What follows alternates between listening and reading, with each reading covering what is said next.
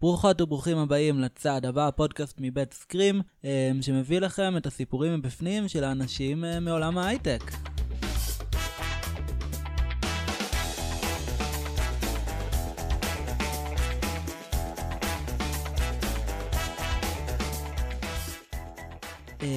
אז המרואיין שנמצא כאן היום, נמצא איתנו כבר הרבה שנים בחברה, עובד באופן אישי איתי הרבה שנים, דבר שהוא תמיד תענוג. עשה מסלול מאוד מעניין ומאוד מרשים בתוך החברה, מנהל צוות פיתוח ובאופן כללי אחד מהאנשים המשפיעים בגוף הפיתוח אצלנו. וחוץ מזה אני מסתכל פה על איזו תמונה שהדפסנו שלו מנגן עם גיטרה באולפן גלגלץ, שזה לא משהו שאפשר לומר על רוב האנשים אצלנו, אז אנחנו עוד נשאל אותו על זה. גבירותיי ורבותיי, אופר שלרקסקי, לא אמרת את זה. תודה על ההקדמה, אבל עכשיו בואו נגיד את השם כמו שצריך. אופר שקלרסקי, אמרתי נכון? כן, אבל שומעים שאת חושבת על זה נורא, זאת האמת. לא נורא, אנחנו נזרום על האותנטיות, תהיה בסדר. אנחנו פודקאסט לאנשים חושבים. בדיוק. אז מה שלומך, אופר? בסדר, גם מתרגש מהסיטואציה, אבל הכל בסדר. הכל בסדר, שמח להיות. תסביר לנו בבקשה, תסביר לנו מה אנחנו רואים פה. אתם רואים אותי, תראה לי את הרגע, אני גם צריך להסתכל. היית גיטריסט. כן, הייתי הרבה דברים, הייתי גם ילד והייתי גם בחיתולים פעם. אבל כן, אז בואו נספר ככה את מסלול חיי שהביא אותי לשבת כאן היום. אנחנו נשמח. וואו, אוקיי. אז נולדתי בחיפה, אנחנו 4 אחים, הייתי בחיפה עד בערך גיל 10. ובגיל 10 עברנו לארצות הברית, וזה היה כזה רילוקיישן של כל המשפחה. אבא שלי אז בהייטק, זה לא בדיוק היה הייטק אז אבל בוא נקרא לזה משהו עם טכנולוגיה. אז היינו בבוסטון 7 שנים, היה שם נורא נחמד, ושם בעצם מאוד מאוד נחשפתי מן הסתם מוזיקה, והייתי בהמון הופעות, והתיכון שם היה כאילו חוויה מדהימה. זהו, ובגיל 17 חזרנו לארץ, חזרנו לרעננה, התגייסתי כזה, די מהר, אמיתי, התגייסתי, זה היה כאלה שנים בצבא, ואז אחרי זה בעצם מאוד התלבטתי ככה מה אני מתחיל ללמוד, כי היה לי מצד אחד מוזיקה שמאוד עניינה אותי, והספקתי גם בארצות הברית לעשות איזו אפיסודה קצרה כזאת בברקלי, בתור, כאילו בתוכניות קיץ כאלה באוניברסיטה שם, מי שמכיר, וגם מדעים כאילו מאוד עניין אותי, מתמטיקה ומדעי המחשב, אבל כאילו היה לי תחושה שאני עדיף להתחיל עם האומנותי יותר. אז באמת התחלתי, כאילו, אחרי הצבא, היה זה כמה שנים שבעצם עשיתי מה שאני רוצה, בלי קשר לשום דבר, אבל אז הלכתי לרימון, למדתי שם כמה שנים, ושם פגשתי גם את אריק ברמן, שהוא חבר שלי עד היום, וככה התחלתי גם לנגן איתו. אז עשיתי איתו כל מיני דברים, וזהו, ומאוד חקרתי ככה, הייתי ממש בקטע של מוזיקה, ורכשתי כל דבר ככה שרק יכולתי למצוא, והתעסקתי הרבה בהפקה מוזיקלית, ובכלל, כאילו כל היום התעסקתי ושמעתי מוזיקה, ועבדתי בזה ונהניתי מזה, והכרתי כאילו המון אנשים, ובאיזשהו שלב, כאילו לקראת כזה 20, והיום אני בן 41. אך לא נראה בכלל. כן, כן. וזהו, ובכלל, מאוד נהניתי מהאפיסודה המוזיקלית. במשפחה שלי יש המון אנשים גם שכאילו מתעסקים בזה, כולם בעצם, באיזשהו אופן. בקיצור, משם גלשתי לתוך לימודים של מדעי המחשב. פגשתי את יעל, התחתנתי, גלשתי לילדים. ובעצם כזה בגיל כזה 30 וקצת מצאתי את עצמי כאילו גם עושה את זה, וגם כאילו עם כזה תואר שבמדעי המחשב, ומתחיל כאילו ללמוד את הדבר הזה. כן, ואז חברה אחת, זה, חברה שנייה. אז בעצם קרתה תפנית, היה את החלק המאוד אומנותי, קרתה תפנית לעולם ההייטק. לגמרי, לא טריוויאלי, כאילו בדיעבד, נגיד היום אני מדבר עם אנשים שבכלל, חבר'ה, בכל מיני, נגיד יש לי חברים שהם כאלה בגילי, בני 40, שהם נגיד הלכו על איזשהו מסלול, נגיד בשיווק או משהו כזה, והם נמאס להם, כאילו, ואומרים, אני רוצה משהו אחר. והמחשבה, נגיד בגיל 40, לעשות כאילו תפנית, היא מטורפת. הבן אדם אומר, מה? אני כאילו, איך אני עושה את זה? אבל בעצם, אתה אומר, בן אדם הולך לעבוד עד גיל נגיד 70, יש כנראה זמן לאיזה תפנית או 2. חד משמעית. כן. אז לי, האמת היא שאני לא יכול להציג את המעבר כמשהו פשוט, כי זה, לעשות תואר זה דבר מורכב. אז זה לא, צריך להיות שלם עם זה, זה תהליך. אבל זה הוכיח לי שבאמת שינויים זה באמת דבר אפשרי. עשיתי את זה בכל הכוח, וככה גם הגעתי לסקרים בסוף. אתה שמח על התפנית שכזה? כן, בטח, בטח, בטח. אם למישהו היה ספק עד עכשיו, חבר'ה. אני חושב אגב שבתור, אתה יודע, בתור בן אדם שעובד איתך הרבה שנים, כאילו מצד אחד זה ברור שאתה in your element בתפקיד, כלומר שזה מאוד אתה, זה מאוד מדבר אליך, ואז בעצם אתה כאילו אומר, כן, אתה יודע, זה בעצם היה אחרי השינוי. כן, כן. הגעתי לכאן בתפקיד פיתוח, האמת היא בצוות של בן שפה, ומאז זה היה לפני, נראה לי כבר, נראה לי כמעט 6 שנים. אז נגעת בזה מקודם, היית בכמה חברות, ואז הגעת לסקרים. כן, ובעצם באתי לפה כבר כזה די אפוי, כאילו, בתור כאילו בן אדם שבא לפתח, וכאילו, לא אגיד שם את האומנות בצד, כי זה נשמע, אבל באמת באתי כאילו לגמרי בראש שלם, כן. וטוב, ספר קצת על המסלול שלך בתוך סקרים, שוב, מוזמן להתמקד רק במה שבא לך. אז בעצם 6 שנים שבגדול החברה מתחילה כחברת בוטיק קטנה, מבשלה קטנה כזאת בשונצינו, לא שונצינו, ביד חרוצים. יד חרוצים. זהו, מאז באמת אני מרגיש שאני גדל עם החברה. עשיתי בגדול תפקידים של פיתוח, אחרי כמה שנים עברתי לתפקיד של ניהול. אני אחרי היום על קבוצה עם משהו באזור 10 מפתחים, ברובם מפתחי C++, ובעצם אחראים על הפיתוח השוטף של חלקים ככה בלב המוצר שלנו.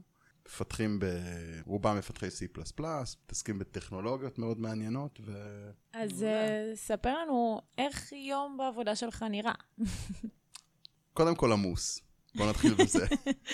אני יכול להעיד על זה. כן, יום זה דבר מאוד עמוס. האווירה פה מצד אחד זה לא מרגיש, אנחנו לא מרגישים באיזשהו סטארט-אפ בגראז' מצד שני, זה לא, אין פה הרגשה של איזו חברה כזאת שכולם נותנים כזה 9 to 5, כולם צריכים להוכיח את עצמם כל יום. זה נכון על כל מי שפה. כל תפקיד באמת בחברה. אני לא חושב שיש מישהו בחברה שהוא לא צריך להוכיח את עצמו, כי באמת בתור חברה אנחנו נדרשים להוכיח את עצמנו, כי אין לנו באמת זכות קיום אם אנחנו לא נהיה מדהימים.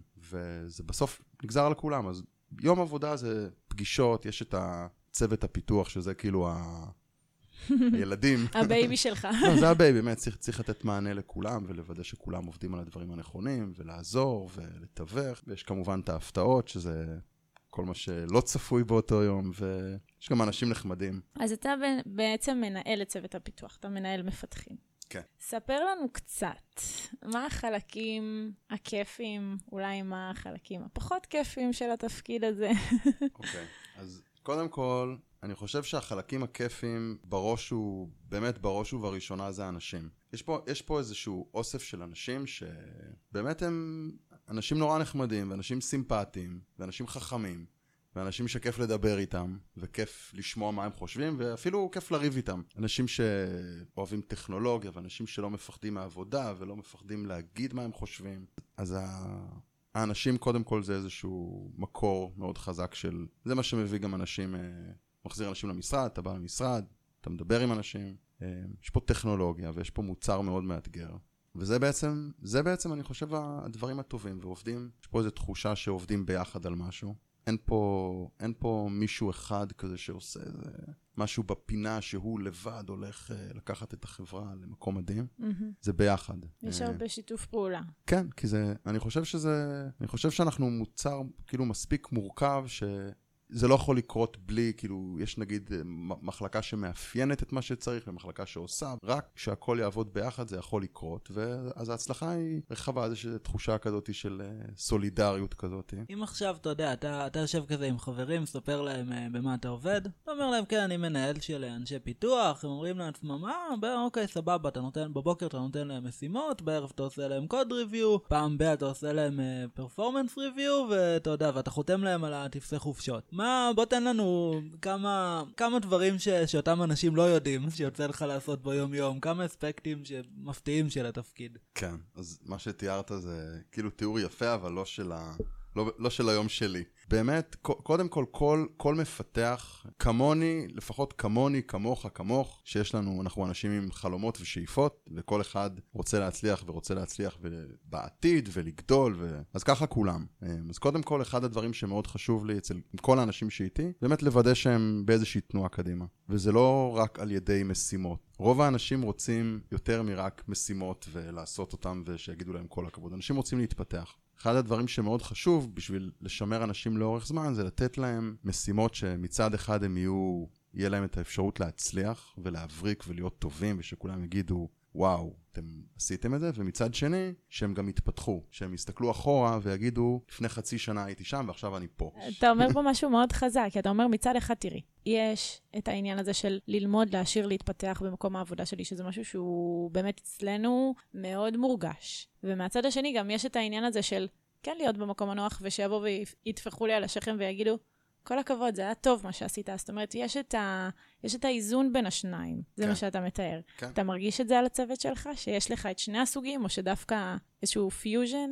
משתדל. אני יודע שלפעמים אני מפקשש פה ופה, אבל אני באמת משתדל לשים לב לזה. מה הדבר הכי מוזר, או הכי לא צפוי שיצא לך לעשות, שטכנית עדיין עכשיו חלק מעבודת הניהול שלך? מה זה אומר לא צפוי? לא יודע, משהו ככה שבסופו אמרת, כשנרשמתי לעבודה הזאת לא חשבתי שזה מה שיקרה. יש את כל הפן הטכנולוגי, שהוא חלק אחד בתפקיד והוא מאוד חזק, והוא ללוות אנשים ולתמוך ולדאוג שדברים, שהקוד הוא כמו שצריך, ואלף ואחד דברים. אבל באמת, בקבוצת פיתוח כזאת, הבעיה האמיתית היא האנשים, בעצם. זה כאילו, זאת הבעיה, האנשים, והרבה פעמים אנשים מייצרים בעיות כי הם אנשים, אז צריך לדאוג שהכל יישב כמו שצריך. כל אחד רואה את הדברים קצת אחרת. בפעמים דברים יכולים להתחמם ודברים יכולים ללכת לאיבוד. אז המעורבות שלי עם האנשים היא מאוד גבוהה. כל האנשים, אני יודע כולם מה הם עושים ומה הם עושים בבית, ואני לא אגזים, אבל הם הלכו לישון ואיפה וכמה ומה מטריד אותם, ולאורך הזמן מצאתי עצמי בהרבה סיטואציות מוזרות כאלה. כשהתחלת לנהל כאילו, ציפית להיות עד כדי כך מעורב בחיים של הצוות שאתה מנהל? בסוף יש כאילו את איך שאני רואה את זה, ונגיד וזה גם החלקים שאני מאוד אוהב הרבה פעמים בחברה. אז כאילו, שיש עסק והעסק דופק, כמו איזה פס יצור כזה, כולם באים בבוקר ועושים טק טק טק, והכל עובד והכל יופי. ויש רגעים שדברים לא עובדים כמו שאנחנו מתכננים. אם זה מפעל כזה עם פס יצור, אז בשלוש לפנות בוקר איזה שני ברגים, והכל מתפוצץ וצריך לתקן את זה. אז דווקא שם, ברגע שיש לך את הבסיס האישי החזק וקשרים כאלה יפים, אז העסק עובד נורא בקלות. במקום שזה יהיה כזה פורמלי וקשה, ומי אז אתה אומר, טוב, אני אדבר איתו, אני יודע שהוא שם, תשמע, זה, כל כאילו, ויש איזה אמון כזה בין האנשים. וברגעים כאלה, פתאום הקשר האישי הופך לנורא חזק, והופך את הדברים כאלה לא פורמליים וכיפים. שמשהו כזה נגיד אני צריך משהו ממישהו שבכלל במחלקה אחרת, אתה אומר, טוב, אני אתקשר אליו, כי הוא גם חבר שלי, אז כאילו... מדהים. אתה מתאר פה, אבל איזשהו קשר אישי שיכול להיות שיש ממנו למנהלים מסוימים גם איזשהו חשש. לשבירת דיסטנס, אולי כאילו, אתה יודע, להיות מעורב ולהגיד, טוב, הוא הגיע היום מאוחר, כי 1, 2, 3, וזה ככה. מעורבות רגשית אולי היא באיזשהו מקום גם טיפונת סיכון. כן, אז אני יכול להגיד שבסגנון שלי, אני לא חושב, מה זה לא חושב? אין דיסטנס במובן הזה. אני כן מצייר קווים ברורים, ואני יודע להיות נחמד, אני יודע להיות לא נחמד, כמו כל אחד, אבל אני לא פועל מתוך מקום כזה כוחני. אני כן, זאת אומרת, אני כן מאמין שהכוח, מבחינתי לפחות הכוח של ניהול, זה דרך עברת המוטיבציה, וכאילו אנשים צריכים להבין את מה הם עושים, ושזה מספיק עמוק, אז לא צריך להתעסק בשוטף עם כאילו דברים כמו דיסטנס, שיש להם מקום אולי ב... כן. תגיד, יש לך בעצם בצוות אנשים שאתה מנהל כבר שנים, נכון? איך זה החוויה הזאת? לעבוד ככה עם בן אדם במשך כאילו... קודם כל זה ממש כיף, באמת, אני חושב שבכלל, חברויות זה כאילו דבר שלוקח לו זמן להבשיל, חבר של נגיד שנה וחבר של 10 שנים, זה פתאום, אז זה כיף, כאילו כיף שיש פה אנשים, אני רואה אותך, אנחנו יכולים לדבר על איזה, לא יודע, לפני 6 שנים שהלכנו עם כובע ואספנו אז היינו אוספים, ההפי האור, היום יש הפי האור, זה כבר מותג לינקדיני כזה חזק. היינו אוספים מטבעות מאנשים. אז היינו אוספים 5 שקלים בכובע. אם היינו משיגים כאילו 80 שקל, היינו הולכים להתפרע. אם היינו מכסים את ההוצאות, היינו מראים טוב. אז זה נורא כיף, גם טכנולוגית אגב זה כיף. כאילו שאתה בא ואתה, שאני פונה לאיזה קולגה ואני אומר לו, תשמע, בוא נעשה את הדבר הזה, וזה כאילו נשען על משהו שכבר פיתחנו לפני 5 שנים ביחד, זה נורא כיף. זה כאילו שם אותך במקום טכנולוגי מאוד חזק. נכון. ואגב, אני באמת מאמין שבשביל חברה זה אתגר ניהולי אמיתי, זה לשמור את האנשים טובים לאורך זמן, זה מטורף. לשמור על הגחלת. כן. אז תגיד, בתור, אני רוצה רגע לדבר שנייה על האלמנט היותר ככה, הטכני-מקצועי של התפקיד. אוקיי. בתור מנהל בפיתוח, מופעלים עליך כל הזמן לחצים, הפיתוח הוא בעצם הגוף המייצר. כן. וכל אחד בחברה יש לו מושג מאוד ברור לגבי מה הדבר שצריך לייצר, ובדרך כלל זה גם שונה לגמרי מזה שלידו. אז בעצם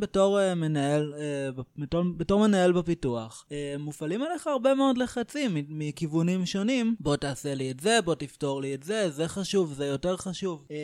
אז קודם כל רציתי לשמוע איך זה לעבוד בסביבה כזאת, מה הלווים, איך מתמודדים עם זה. האם היית יכול לנצל את הבמה הזאת כדי ככה לבוא במסר, אולי גם למנהלים אחרים שככה מקשיבים, אבל גם לאנשים שנמצאים בצד השני, ואתה יודע, התפקיד שלהם ביום יום זה להציק לאנשים בפיתוח, מה היית אומר? אוקיי, אז קודם כל, כאילו תיארת עכשיו, הדבר הזה שתיארת, זה באמת חלק, כששאלת מקודם, כאילו מה זה היום-יום, אז באמת חלק גדול מהיום-יום זה התחושה הזאת, שכאילו התחושה הזאת שאתה צריך לעשות משהו, ויש המון ידיים מושכות בכיוונים שונים, ובאמת כל אחד רואה את זה טיפה אחרת. זאת אומרת, מבחינת המפתח, הוא רוצה שזה יהיה מושלם, וזה יהיה מדהים, וזה הכל יעבוד פיקס, והאלגוריתם כאילו רק לתלות אותו על הקיר. ומבחינת מחלקת הלקוחות, הם רוצים את זה אתמול, הם לא אכפת, הם רוצים שזה יעבוד, והפרודקט רוצים שזה יהיה גם יתאים למשהו שקורה עוד שנה, ואתה מוצא את עצמך בתוך הדבר הזה, ובאמת התפקיד הוא לקלוט, לנסות לפחות להבין מתוך סיטואציה, מה נכון לעשות, וככה אתה כאילו מקייל את עצמך כל מיני מדדי איכות. נגיד, זה לא חוכמה, אתה מתבקש לעשות, נגיד, לפתח משהו, זה לא חוכמה לעבוד על זה, נגיד, שנה, אם זה צריך להיות עוד חודש. כאילו זה יכול להיות מדהים, אבל זה פשוט מתפספס. צד שני, להביא משהו אחרי, נגיד, שבועיים, משהו כאילו שפשוט לא עובד, זה גם די גרוע. אז כאילו למצוא את האיזון הזה, ואגב, כלפי המפתחים, גם אחד הדברים לתת איזה להכתיב איזושהי דרגת איכות שאנחנו לא מתפשרים עליה בגלל שאנחנו חברה שרוצה מאוד מאוד להצליח. מצד שני, אנחנו צריכים לדעת לנצל הזדמנות. אין מה לעשות. אנחנו בסוף סטארט-אפ, אז אנחנו גם צריכים לדעת להוציא משהו בזמן. אם יש, אתה יודע, מנהלים אחרים שמקשיבים כרגע, ואתה יודע, גם תקועים בשאלה הזאת כל היום. זה אומר לי ככה, זה אומר לי תעשה פה. יש איזה טיפ שהיית נותן להם? לנסות להקשיב כאילו לאיזה משהו בין המחלקות ולהבין מה האימפקט של העניין ובאמת כמה צריך להשקיע ועל מה כן אפשר לוותר. כי בסוף כולם מסכימים שאנחנו רוצים להצליח, אם זה בעסקה או בגרסה או אני לא יודע מה. אני חושב שהאלמנט של להוציא משהו בזמן, בטיימינג טוב, הוא לפעמים דורש פשרות. אופר, אנחנו רוצים להזמין אותך להשתתף בסקשן בתוכנית שאנחנו קוראים לו פינת המיתוסים. אז אתה כרגע נכנס לפינה שלנו, טם טם טם. אתה ישר צריך לתת ציון, 1 אם זה ממש לא נכון, 5 אם זה מדויק. כאילו מיתוס עצום. לא, אם המיתוס נכון. אוקיי. כן, זה מה שהתכוון. אז אני אתחיל, המיתוס הראשון. למתכנתים רק אכפת מהקוד, לא אכפת להם להשתמש בו. באמצע, 3. 3, אוקיי, בסדר. מה זאת אומרת? אפשר באמצע, כאילו אתה לא רואה, כן, אכפת לך בעיקר מהקוד שיעבוד, אבל אתה כן, אם זה לא יעבוד, שמשתמשים בזה, אם זה מייצר בעוד, זה חוזר, אז אפשר באמצע. אוקיי, מיתוס שני, משהו שככה, אני יודע, אני כפרודקט חווה לפעמים, מתכנתים תמיד יעדיפו לכתוב קוד בעייתי מחדש, מאשר לתקן אותו. חד משמעית, נכון, 5, זה 5 פשוט עצום, באמת. והדבר המצחיק אגב, שכשאתה עובד בחברה מספיק זמן, אז אתה גם נתקל בסיטואציות שאתה יודע, הבא מפתח מסביר לך שהקוד הזה בעייתי, חייבים תכנן אותו מחדש. כן, ברור. ואחרי שנתיים מגיע מישהו ואומר, שמע אחי, הקוד הזה בעייתי, חייבים נכתוב את זה מחדש. לגמרי. אבל זה באמת, זה כאילו, זה בבסיס של הכל, וכאילו זה כתוב בספרות אפילו, וזה גם מאוד הגיוני, כי יותר, כשאתה כותב את הקוד, יש לך גם את הקונטקסט. אתה כאילו כותב קוד ויש לך משהו בראש. אתה קורא אותו, אתה רק קורא אותו, אין לך את הקונטקסט. אתה לא יודע מה הבן אדם חשב שהוא כתב את זה.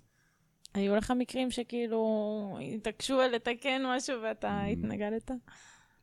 כן, האמת היא הרבה פעמים ספציפית, כי קוד, עכשיו ברצינות, אם אנחנו גולשים רגע מהמיתוסים, קוד כאילו, נגיד מישהו בא ואומר, תשמע, הקוד הזה זה לגאסי וזה פשוט, אי אפשר להבין מילה, אי אפשר לעבוד עם זה. עכשיו, הכל נכון, אבל יכול להיות שכאילו יש לפיסת קוד הזאת, יש היסטוריה, כאילו היא כתובה, נגיד היום ונורא ובלי כלום, אבל יש לה היסטוריה והיא רצה כבר 5 שנים, והיא רצה אצל לקוחות ענק, וברגע שאתה משכתב אותה, זאת אומרת, אתה יכול לשכתב אותה, אבל רק אחרי שאתה הבנת אותה ב-100%. ואם כבר הבנת אותה ב-100%, אתה לא תצא לשכתב אותה. כן, אתה לא תצא לשכתב אותה. אז כאילו, אז תמיד, אני אומר כאילו, תשכתבו אותה, אבל רק אחרי שאתם מבינים ב-100%, ואז בדרך כלל השכתוב כזה. זה פרדוקס השכתוב של אופר. בדיוק. טוב, אז מיתוס אחרון להיום. אוקיי. מתכנתים אוהבים להקשיב רק למתכנתים אחרים. אני רואה פה, יש פה איזה מבט לא נעים כזה. מאוד, מאוד, מאוד תלוי בן אדם. באמת תלוי בן אדם. 1 מתוך 5, אופר, אל תסתכל עליי במבט הזה. 1 מתוך 5. 4. אבל זה מאוד תלוי. באמת מאוד תלוי. לא, רגע, אבל בוא, יש היגיון מאחורי זה. תסביר רגע. לי, לבחורה שיושבת בו ולא מבינה. תסביר רגע שאני ככה אתחבר את זה יותר. אני יודע, הם לא מבינים את הצרכים שלנו, הם לא יודעים איך זה סתם. אבל לא יודע, כאילו, הצרכים שלנו הם הרבה פעמים של פיתוח, הם מאוד מאוד טכניים והם מאוד טכנולוגיים, ומרוב שהם טכנולוגיים הם כאילו לא מתייחסים הרבה פעמים לעולם. למשל, מה עושים עם כל הדבר הזה, ומי משתמש בזה. אז לפעמים זה מעצבן שמישהו פתאום מזכיר לך שיש איזה לקוח, כאילו שאמור גם לשלם על כל הדבר הזה ולקבל שירות, אבל שוב, באמת זה לא לכולם. אבל הכל, לא, כולם חברים של כולם, לכן זה הכל בסדר. אני חושב, ככה אם אני אגיד טיפה מהניסיון שלי, שעולם הפיתוח הוא עולם ענקי ועמוק בצורה שקשה לתאר. אני חושב שזה קל כאילו לזלזל באנשים שנשאבים 100% לתוך העולם הזה, הוא פשוט ממש עמוק, ובינינו העבודה שלהם זה להישאב 100% לתוך העולם הזה. כן. ולכן זה גם קצת מובן בסופו של יום. כן, נכון. טוב, וככה כבר לא מיתוס, אבל קצת מאותה משפחה, זה כבר שאלה רצינית. ככה... אני מכיר שמתכנתים קצת, כשאתה בא לקולגות שלך, ואתה אומר להם, תקשיבו, אני עוזב את הקוד, אני הולך להיות מנהל. זה משהו שאנשים הרבה פעמים לאו דווקא, אני יכול להגיד מניסיון, לאו דווקא מפרגנים, לאו דווקא מבינים, נראה להם מאוד מוזר.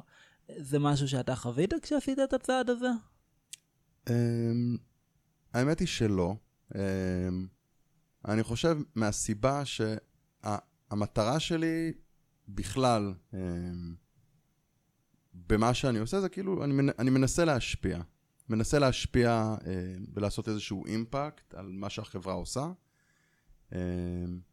ובצורה גם כמה שיותר רחבה, וגם תוך כדי שאני כאילו מתפתח.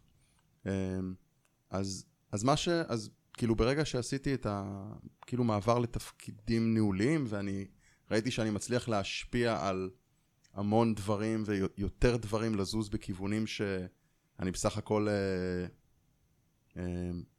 מרגיש שאני מנתב אותם בצורה, אני מקווה חיובית, אז עשה לי ממש טוב, אז בגלל זה לא, כאילו, ממש לא. וכן, וזה חלק גם מההתפתחות שלי, ואני כאילו מרגיש שזה כל הזמן. ואתה מתגעגע לפעמים לככה, אתה יודע, לשבת כל היום, להיות מפתח 100%? כן. המחשבה הזאת שאתה יכול כאילו לשבת על משהו יום שלם ולעשות אותו, זה מטורף. בלי הפרעות, זה משהו שאני מאוד מתגעגע אליו. כי היום זה לא שאין לי זמן, אבל פשוט הניהול של הזמן במהלך יום הוא שונה, כאילו, יותר כזה, אתה מוצא כאילו 3 שעות פה, ארבע שעות בלילה, אבל זה לא באמת... נועלת את אופר אחר כך פה בחדר. כן, לגמרי. לא, באמת, תחשוב כאילו, תחשוב תקופת פיתוח שיושבים על איזה באה ומקודדים אותה עם אוזניות ככה, כאילו, 3 ימים רצוף. מטורף. מטורף, אתה יכול לשמוע אלבום כאילו 5 פעמים. אתם אומרים מטורף בצורה שהיא חיובית, נכון? אני פה כאילו לייצג את העם שפחות מבין.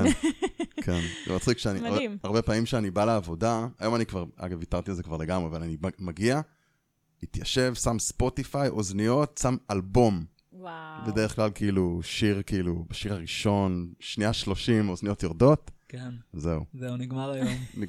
נגמר המוזיקה לפחות. טוב, מוזיקאי בכל זאת. כן. לא, אני מיוצא לגמרי. ותגיד, יש לך, בתור, כאילו, יש לך סיטואציות שבהן אתה יושב עם מישהו, אולי אפילו איזה עובד חדש, ואתה אומר לעצמך, כאילו, בונה, אני, כאילו, כבר היה יותר מהיר אם הייתי עושה את זה בעצמי. זה קורה הרבה. איך מתמודדים עם זה? מה עושים? ההסתכלות פשוט רחבה יותר, כאילו באותה מידה אפשר להגיד שיש את המפתח הכי מהיר, בוא ניתן לו את כל הבעיות, כאילו יש בעיה נורא קשה, בוא ניתן את זה לזה שיודע איך לפתור אותה. כאילו בגלל ש כמו שאמרתי, המוצר הוא מורכב וצריך, אנחנו צריכים, זה כמו כזה בית ספר, צריך בסוף ללמד הרבה אנשים לפתח את המוצר כדי שהמוצר יצליח, אז יש פה איזה קטע כזה, כאילו זה כמו אקט כזה לימודי, שאתה אומר, אוקיי, זה בן אדם עושה את זה עכשיו, זה ייקח לו לא פי 2 מבן אדם, לא אגיד חלש, אבל זה לא שפי 2 מבן אדם שכבר מכיר, זה יכול לקחת לו פי 10. וגם בכלל בפיתוח, מי שמכיר את העולם הזה, לפעמים הפערים של מישהו מנוסה שמכיר את הקוד לפתור בעיה, לעומת מישהו שהוא לא מנוסה, זה חסר כל פרופורציה. זה יכול להיות הבדל של בן אדם שמכיר את זה יעשה את זה ב-20 דקות, ובן אדם שלא מכיר את זה יכול לעשות את זה גם ב-20 יום, ולהרגיש מצוין, אגב, שהוא הצליח.